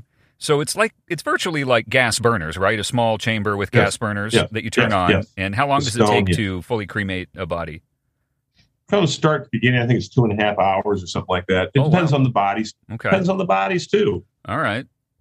because if you have a 700 pound say 700 pound person they have to be it's done at a lower temperature for a longer time so they Ah. don't have a fire Ah. you know versus versus a smaller person you know every just like anything and you know everything's dependent on size Sure. Does that Or if somebody has a lot of methane in their body, I imagine it'll probably go quicker. Sure.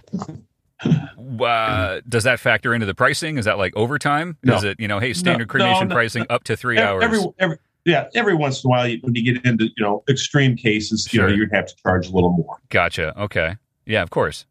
And then, all right, so a few hours, three, four hours or so for cremation, and then ashes are left. How are those ashes collected? And how can I be sure that those ashes are all that person I expect them to be and not mixed in with, you know, the previous? okay all right okay you you're never going to be able to sweep it out completely 100% Right.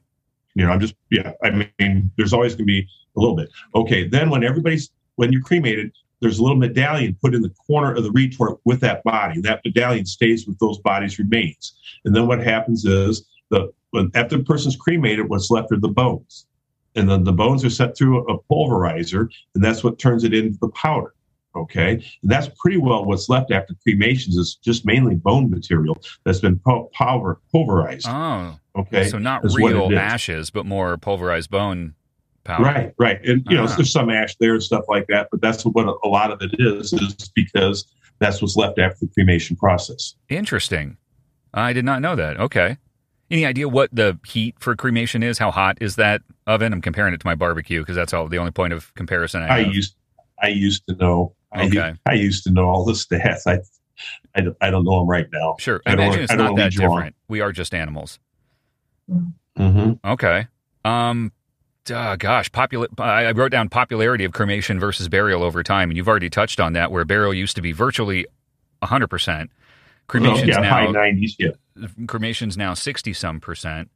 Um, How about popularity of bagpipes over time? Ah. I'm curious. I saw that on your site. It's so interesting. And uh, it, do so. How often do people do the bagpipes? It's kind of neat. Uh, probably once a year. We have them here once a year, once, twice a year. And, you know, it just depends on the volume you're doing or this or that. So yeah, and I've heard had- the actually, we had them for my dad. Okay. so anyone with is it Irish or Yeah, Scottish or both roots would typically want a bagpiper there? Yes. Okay. And some people just want them there just because they're cool. it is a cool element in the song It they play, like the uh, um, Danny Boy. Is that what they normally play, or what's what's the, the Amazing Grace. Yeah, it sounds cool through bagpipes. Yeah. Uh, personal story is uh, I I, uh, I had a bagpiper try to rip me off after a funeral once. Um, a ex girlfriend from a previous life, uh, her father passed away, and uh, I kind of helped her a little bit with some of the funeral arrangements, and was obviously at the funeral. And I wanted to contribute and help out a little bit because I knew him and I thought he was really cool. So he wanted a bagpiper, and I volunteered to take care of it. I'll find a bagpiper. I'll I'll have him there. I'll take care of the bagpiper. So I found a guy. Um, he showed up, did the whole thing. It was a really cool element of the of the funeral. We did the funeral like out by the beach, um, and so it was outdoors, and and it was a really neat. I can see why it's a popular option. Uh, is it really is a neat um, uh, element of a funeral. But then okay, we agreed on a price, and I don't remember what it was exactly, but say it's two hundred dollars to show up and and play the gig, and uh, the whole thing went off. He was really great, and at the end of it, he kind of came over and solemnly shouldered up to me and whispered, "Okay, so it's going to be four hundred dollars," and I went, "Wait a minute, What? we already we already agreed on two hundred dollars. Yeah, yeah. Um, well, it's going to be four hundred dollars, and I'm like, I'm not talking to you about this right now. Like the whole family was is he- around. This isn't the moment to get into a price haggle. We agreed on two hundred bucks. You're taking your two hundred bucks and you're getting in your little uh, Pinto and driving home, bud. That's what's happening. And um, I, I actually wasn't as tough as I'm making myself sound right now, but a much bigger family member who was older than me, who really was tough, uh, kind of heard what was going on and came over and he was just like, "Look, bud, you agreed on 200. That's what you're getting, and uh, it's time for you to go." And the bagpiper said, "Okay." Much bigger guy than me. Took us 200 bucks and got in his little Pinto and drove. Kind of the wrong time to uh to try to haggle with you is after you already played huh? Well, because probably, I mean, maybe Like- that's his his his his grift is that's a time when I would be much more likely to go, okay, okay, you know, whatever, just take the money. I'll just pay him what you're asking because I don't want to deal with it right now. I'm obviously bereaved. You know, that's he probably just wanted to see if you had that extra two hundred in your pocket. yeah, yeah. What a what a yeah. Yikes, man! I couldn't believe it. So yeah, that's my experience with bagpipers. But he did sound fantastic until he tried to rip me off. Um, so I think we covered most of cremation. Um, oh, do you if if a person is going to be cremated, does that change the preparation or embalming process at all, or is that always the same whether it's burial or cremation? Well, no, no, no. Because if a person's being cremated, they don't need to be embalmed. Okay, Okay, unless you know, unless you you know, unless you want to go ahead and have that rental casket, have the viewing, and and that process, then yes, the person would be embalmed. But it doesn't change the cremation process at all. okay, gotcha. Is there a certain amount of time after from death to you need to make your decision? Like if a family's like, we don't know if they want to be cremated or buried, and you're like, okay, well, you need to tell me by you know Wednesday afternoon which one. Well, you want. usually we, you know, we real politely, you know, you have to explain to them that, you know, if they are going to be, if you are going to have a casket viewing, the sooner we get to the embalming, the better they, your loved one will look. Mm-hmm. Gotcha. You're such a pro. You've got such a sensitive way of saying things. Where I'm just like, hey, Wednesday afternoon, take it or leave it. Yeah. Well, I think, and you, you got to be a sensitive person in, Sure. in that position that you're in too, because it's just, uh, I mean, wow, what a what a sensitive situation. You have to read the room, Oh, and yeah. you have to read the people and how they're grieving, and um, Uh, yeah, I, I I imagine probably not everybody can do that kind of job just because of you. You have to be in tune with the emotions of the people, and and um, yeah, it's just I didn't realize there's a lot of things I didn't realize uh, going into this interview. The, the one ringer I do remember get one ring I, I remember get thrown into, a family of four had died in a fire. Okay. And I went out to, uh, it was mother and father and two of the kids. Four kids, two kids weren't there and they shoved two out the basement window. So four kids end up living of the family. Wow. So now, but now you have all the brothers and sisters, and because these kids were small at the time, seven, eight years old, you know. So now I'm, I I have to go meet all the would be the aunts and uncles of the young kids, you know, the brothers and sisters, the people that passed away. I walked in. I'm 24 years old. I walk into a house, and I have to sit down and meet all these people and deal with this. And there was four caskets, four hearses, 24 pallbearers. I mean, when you do something like that, so you really you learn to read rooms, you know, and, and pick out your people who are the decision makers, who aren't the decision makers, and, Yeah. and things like that. But you really learn to read people and the crowds in this business. Yeah, I imagine that's an acquired skill that you've certainly had plenty of time to acquire. Um, but yeah, that's that's probably the only thing that's you can only acquire that through through experience and exposure to all these just so many different situations you're faced Right, with. right, Yeah. right. Wow. I think also too, there's got to be some people who are kind of built like that in a way, but I mean, it's like Sure. you have to be so sensitized to the emotions, but almost in a way desensitized to the body i- itself. But I mean, and it's all just life. Like this is just the reality of life. It's just, um, yeah, just such an interesting, uh, not dichotomy, but just uh, different elements that, uh, yeah. yeah I, I you know i i never had i didn't know um how delicate your job was uh a job like this was but Yeah. boy it really really really is You know, and, and you know, you have to understand. You know, sometimes people get, you know, you watch them, you grieve, you know, you see their different stages of grief.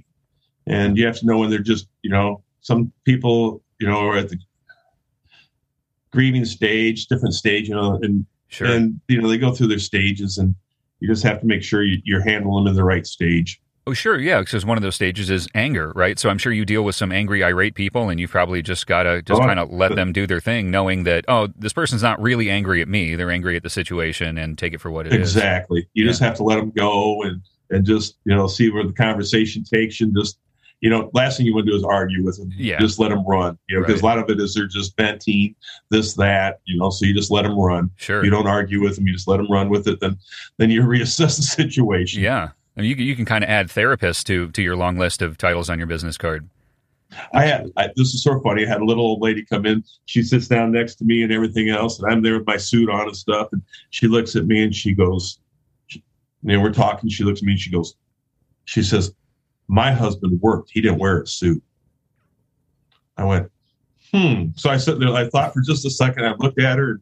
I had my work clothes on. I was doing some stuff around the building right before she got here. I looked Right. at her and says, I, I had my work clothes on right before you got here. I said, I put this on for you.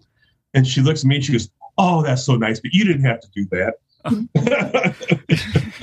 and after that, I was okay with it. Wow. Wow. Yeah. People say odd things, just in general. Just some people do come out with weird things, but especially when they're in uh, emotionally vulnerable or emotional states of mind, they come out with things like that where you're just kind of like, really? Uh, okay.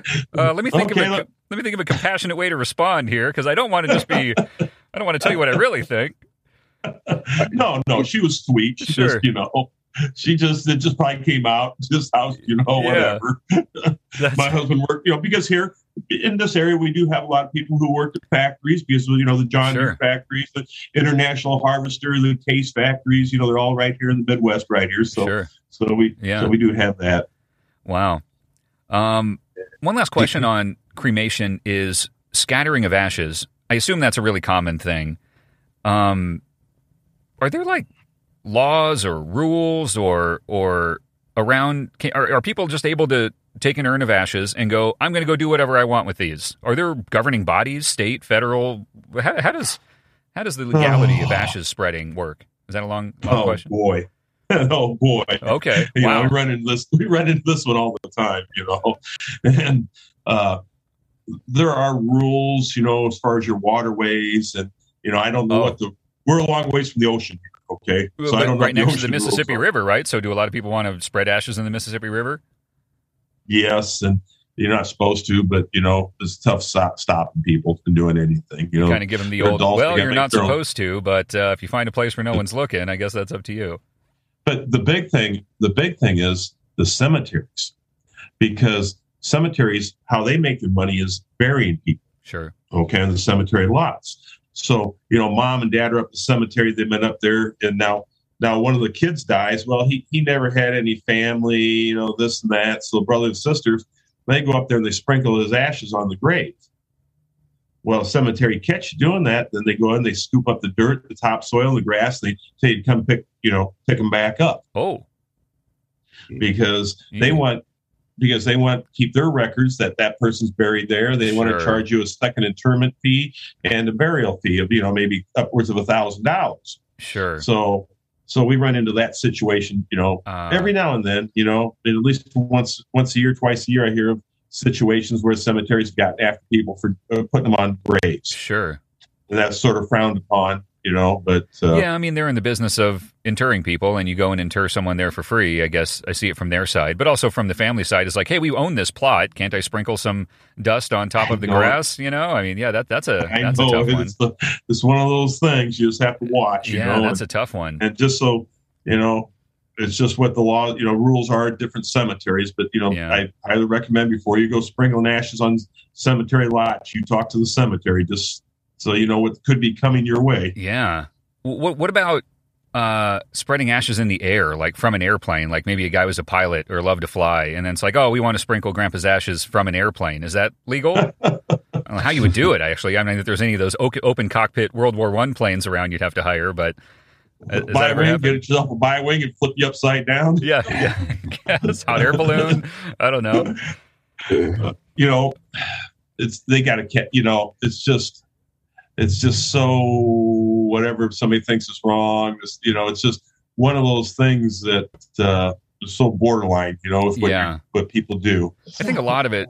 Yeah, it's not really. It's not enforced patrol. enforced patrol like but it's just one of those things but i had some friends and and they'll tell the story that their their uncle had passed away and he left some money and he wanted his ashes spread down this down a uh, fairway have a golf course Okay. so this one of his nephews was a pilot so he practices he rents the plane his uncle left the money and everything else so he gets the plane and he practices for a little bit you know flying this plane getting used to it all and stuff Wow. like that so then all of a sudden he dives down on this golf course he says breaking every aviation every aviation rule there is i'm going at 150 feet down this fairway Yeah. Open up the window the ashes go out the window was open on the other side they went right around the plane and came back in Oh no. all over everybody Oh no. so they had to go put the plane down. He says, My cousin's looking at me with horrified face. This isn't around oh, here. Oh my But he goes. My cousin's looking at me with horrified face. We go down there, we sweep the plane back out, like get back up in the air, go back up in the air. Then we uh, go Oh. back down the runway, the fly back down the fairway again, he says. And then we dumped his remains out over the fairway of the golf course. Oh my gosh. Oh my! So, I thought, you know, I thought you were going to say the, the golf course had something to say about it. I didn't expect it to take that turn. That's oh man. And then I also tell everybody too, if you're going to scatter ashes, this is just something to think about. If you're going to scatter ashes, no matter where you're going to scare them at, just take a second and figure out which way the wind's blowing. I Okay, Uh, I mean, people do it and it comes back on them, you know. Boo, But you have, have to just, have just you take ever, a second. have you ever seen the movie The Big Lebowski?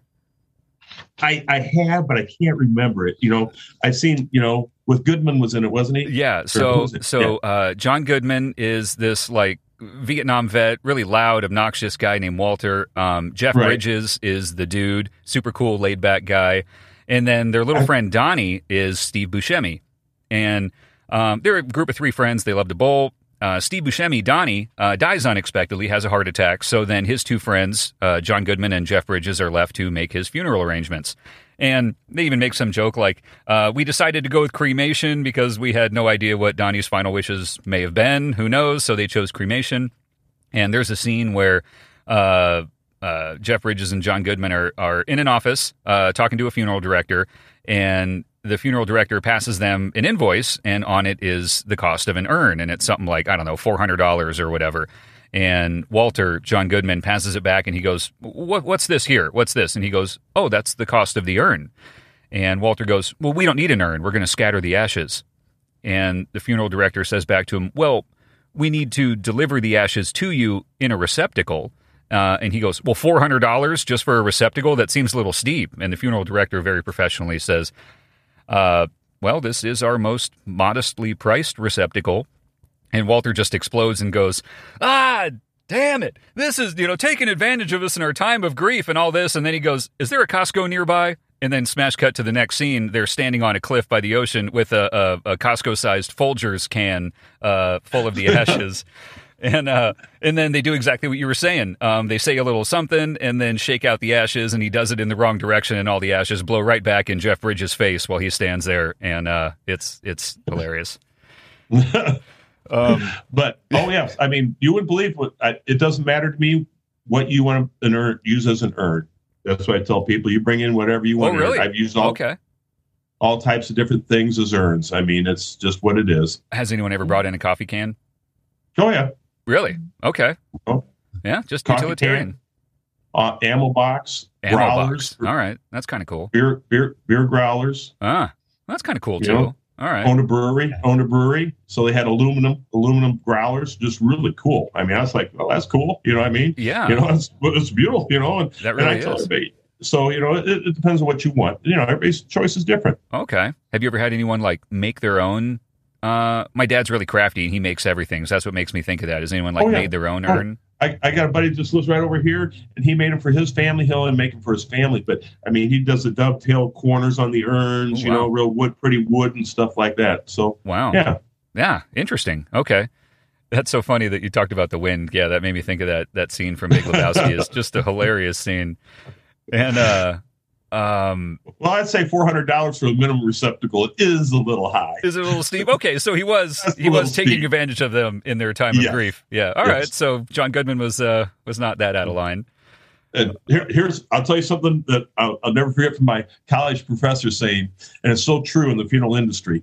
Here, if something would go wrong, you know what I mean. Here's what's going to happen. He says, you got your 12 jurors over there. He says, and here's the the family you've been dealing with, and they have your attorney, their attorney, and you're sitting there with your attorney.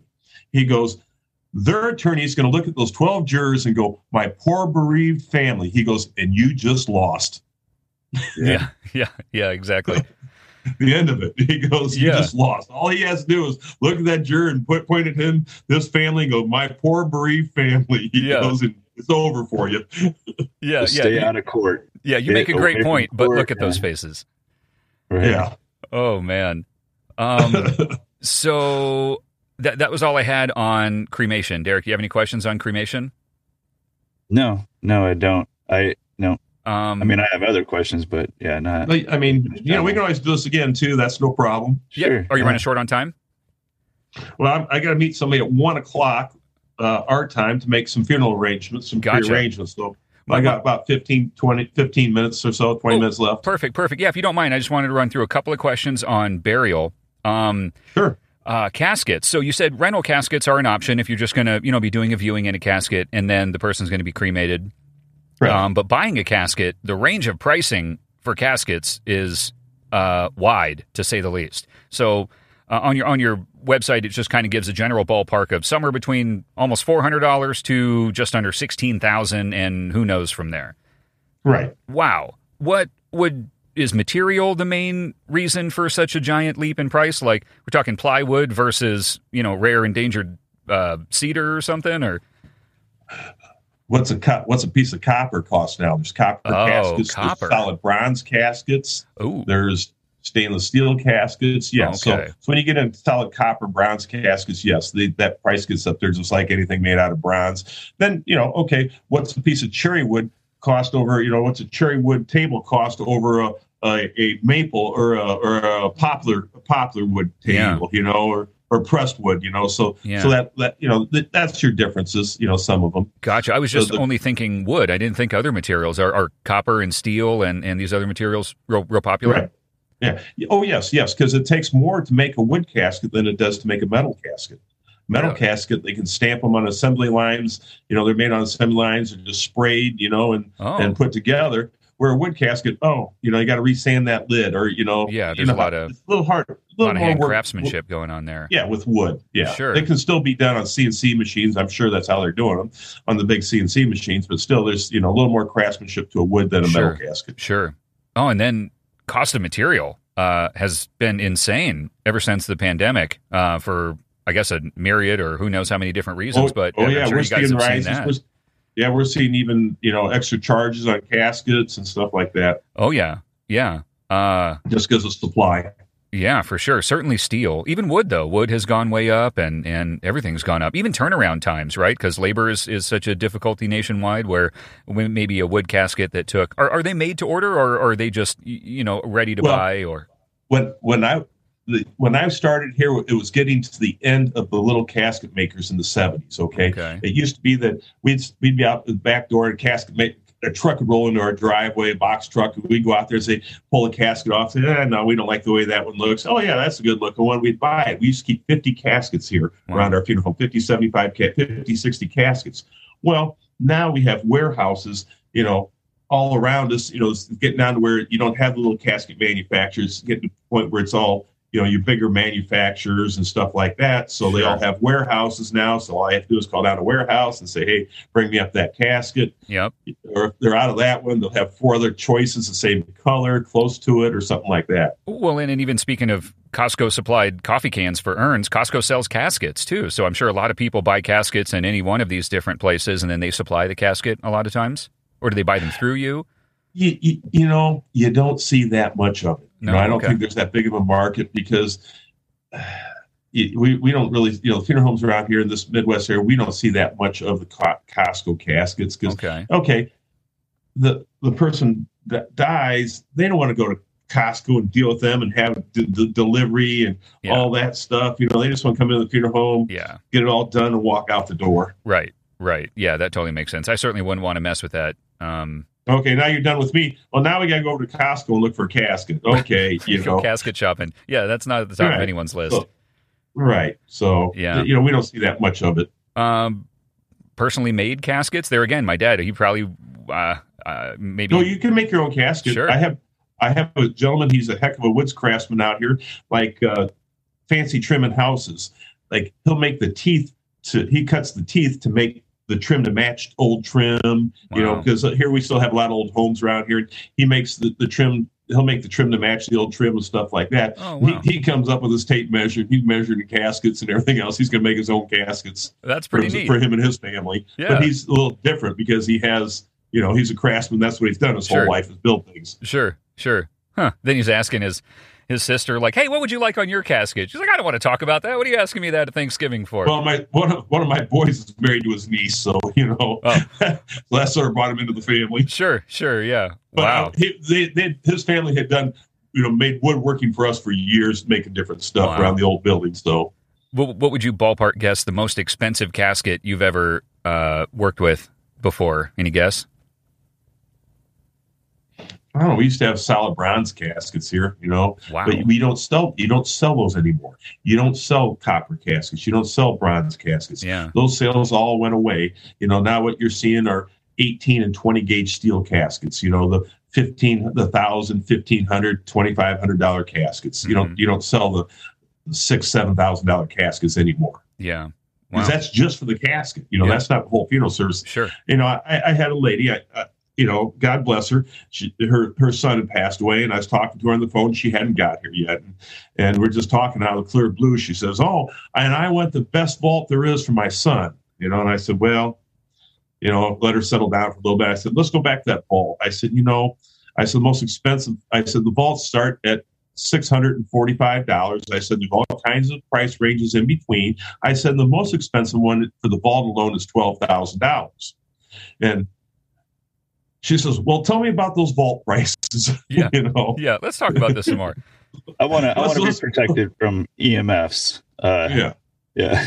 So, so you know, I wasn't, I wasn't about to go down that route. You know, so, some guys at funeral homes probably would have jumped all over that. You Sure. know, tried selling her the big high dollar ball. I was like, man, this is your, you know, this is your choices. Yeah. You know, think about this before you, you know. And she didn't know because she didn't know. She just wanted the best for her son. Yeah. You know, which is normal. totally. You know, that's normal. Totally. Or like, you know, take Yeah. that that extra money and and, you know, uh, buy a park bench or something like that. Or there, there's other ways to maybe go Right, extravagant. right, you know, Yeah. And, yeah. So she ended up buying a very, very nice vault, a mid-range vault. You know, anything else like that? I think Sure.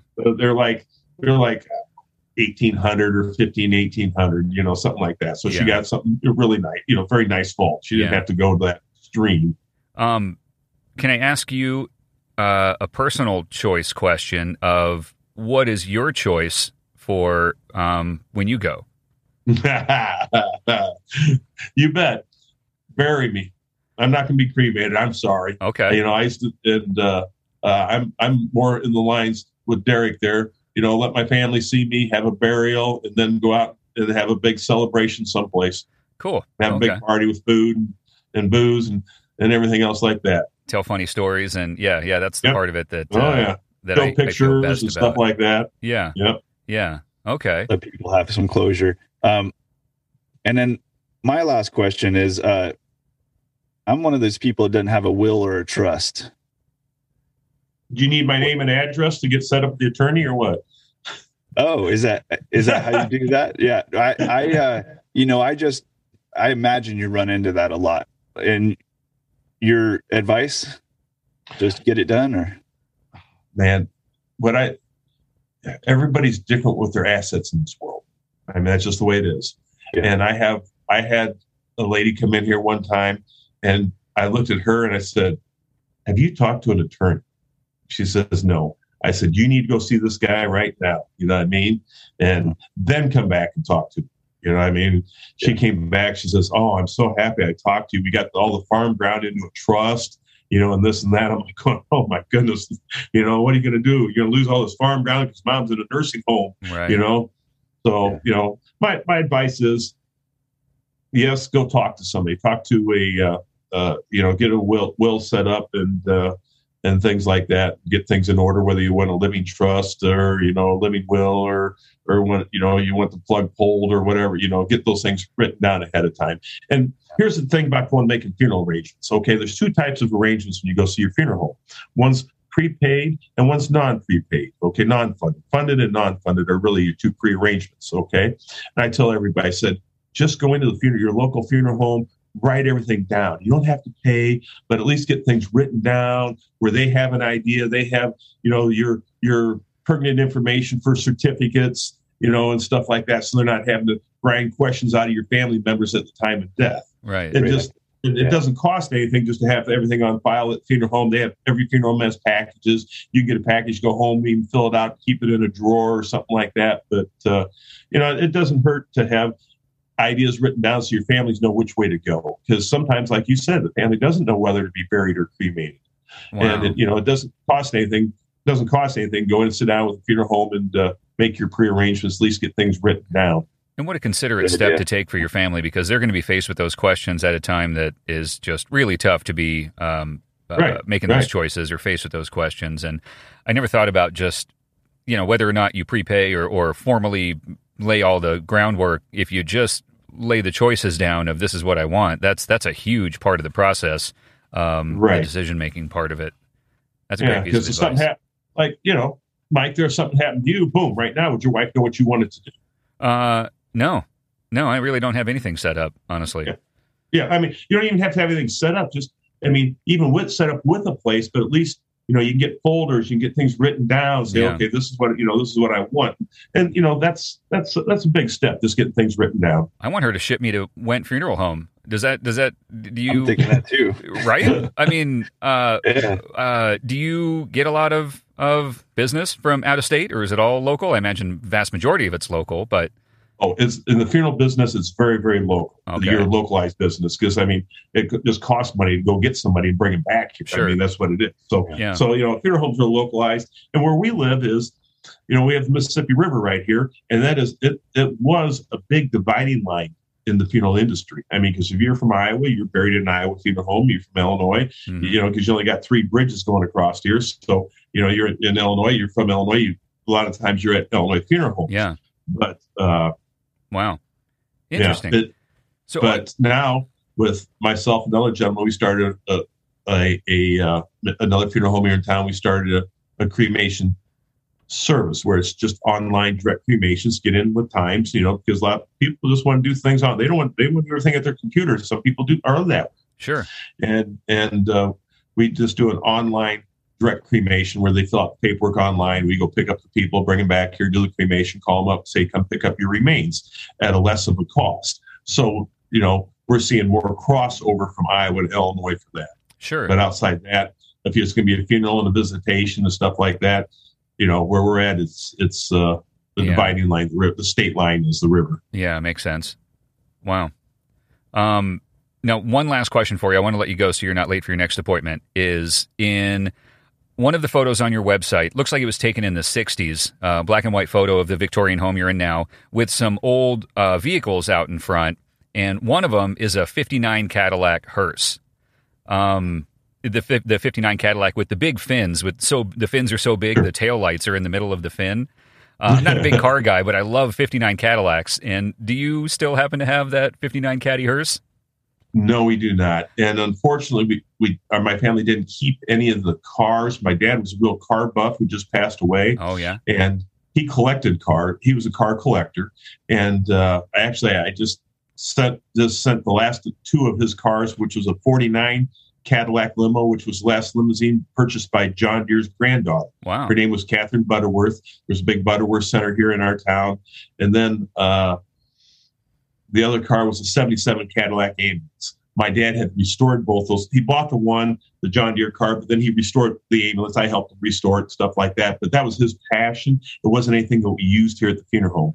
And you know, if we kept some of those old cars, yeah, I would keep them. But uh, Sure. we, but uh, you can't keep we- everything. He did, yeah, he, he he was. My dad was like a car collector. He bought bought a car from James Walgreen, old man Walgreens from the drugstores. He collected Lincolns. Ah. He's from the Chicago area. And when he passed away, there's a big Lincoln, you know, big Lincoln sale and stuff like that. Well, my dad's Lincoln buddies, hey, come on, we're going up to Chicago to sale. Okay. So he goes up there. Well, my dad's the only Cadillac guy. And they had one Cadillac, it was a combination flower car hearse, like the old gangster type, where they put all the flowers in it and stuff like oh, that. right. So so it was up there, it was like 56 or something like that. So my dad buys this car cheap. You know, there's nobody bidding on it. Oh, Yeah. heck, I'll buy it. You know what I mean? You know, it's sort of a specialty thing. Besides being a Cadillac and a Lincoln option, it's also a combination flower car hearse. Wow. So you know your your, your market went way down. It Yeah, wasn't like it's it a was very- a two door Cadillac. It wasn't like it's a red rag top, you know, Sure. 54 Cadillac convertible. It Yeah, was, yeah, uh, very narrow you know. appeal for sure.